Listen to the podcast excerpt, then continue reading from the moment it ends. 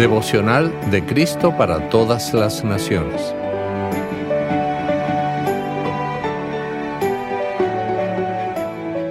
...27 de octubre...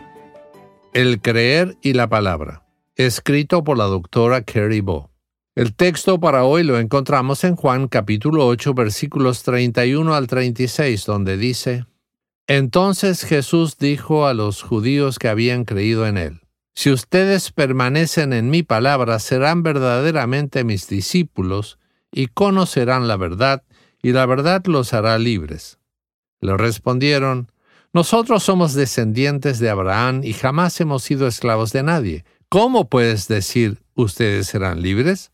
Jesús les respondió, De cierto, de cierto les digo, que todo aquel que comete pecado esclavo es del pecado, y el esclavo no se queda en la casa para siempre, el Hijo sí se queda para siempre. Así que, si el Hijo los liberta, serán verdaderamente libres. Es algo extraño lo que está sucediendo aquí en esta historia. Jesús está hablando con los fariseos en el templo y mientras habla, la Biblia nos dice, muchos creyeron en él. Eso es algo bueno, ¿verdad?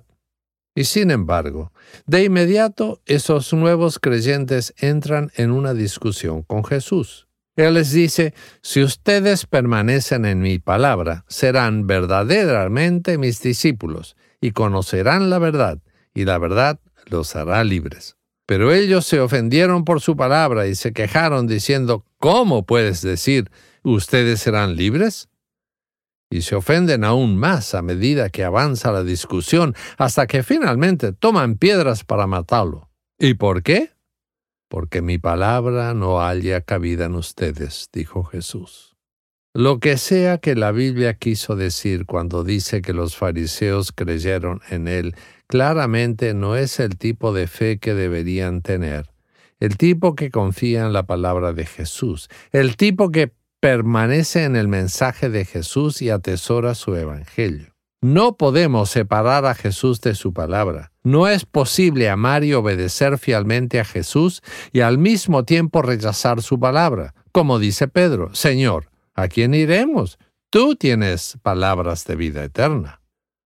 En lugar de discutir y rechazar, Jesús nos llama a permanecer en su palabra, a hacer de ella nuestro hogar, a amarla y atesorarla. Eso es lo que significa la palabra griega que traducimos como permanecer. Guardar algo con cuidado, protegerlo y vigilarlo. Si amamos a Jesús, amaremos su palabra. Se convertirá en nuestro hogar duradero, la luz para nuestros ojos, la miel para nuestros labios. Después de todo, ¿qué nos dice la palabra de Jesús? Nos dice que Él ha venido para ser nuestro Salvador y liberarnos del pecado. La palabra de Jesús nos dice, yo soy el buen pastor.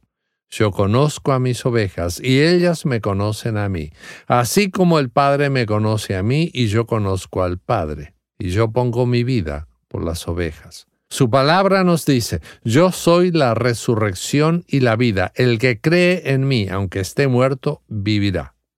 ¿Crees esto? Sí, esta es la palabra en la que creemos y en ella permanecemos. Pertenecemos a Jesús para siempre. Oremos. Señor, muéstrame cómo permanecer en tu palabra. Amén. Para reflexionar. ¿En qué se diferencia una estadía temporal a habitar o permanecer en un hogar? ¿Cómo permaneces en la palabra de Jesús y Él en ti?